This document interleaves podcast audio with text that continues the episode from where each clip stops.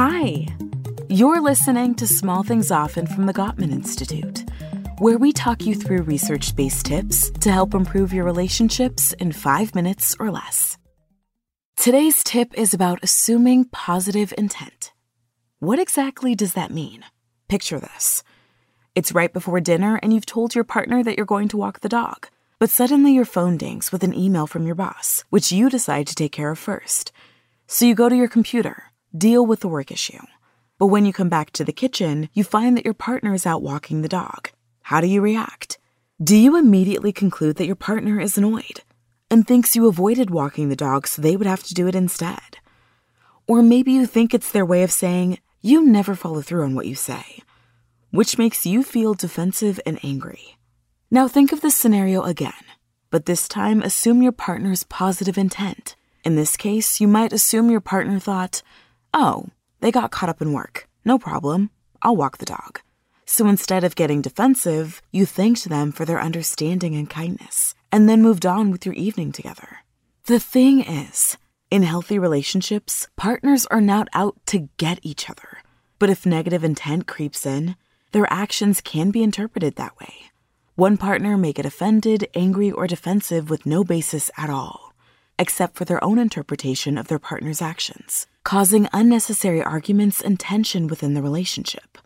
On the flip side, assuming positive intent will not only improve your relationship, but can create more harmony in your household and more trust and communication between you both. Here's a couple of things to keep in mind while working on a positive intent mindset. Don't jump to conclusions. For instance, say you texted your partner during the day and they didn't call you back. After a while, you called them. Still no response. At this point, you have a choice to make. Do you let your imagination run away with you and think, they must be angry with me or avoiding me for some reason? Or do you assume the positive intent and think, maybe they're in a meeting or on another call and they'll get in touch when they can? Choose the positive. Also, in healthy relationships, remember to give your partner the benefit of the doubt. If your partner is quiet, instead of assuming they're angry with you, communicate. Simply ask them if they're okay, rather than immediately taking it personally. So assume the best in your partner and view them as an ally rather than an adversary. Be extra generous with each other through positive intent and see the difference it can make.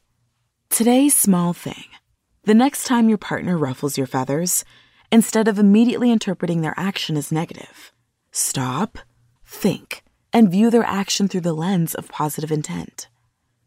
Tune into the next episode of Small Things Often for another quick tip from the Gottman Institute, helping you maintain and strengthen all of your relationships.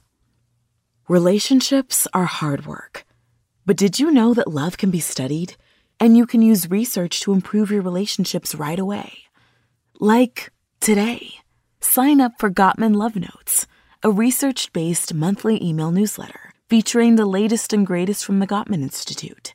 You'll learn how to love others and yourself better than ever. Sign up today at Gottman.com slash love notes.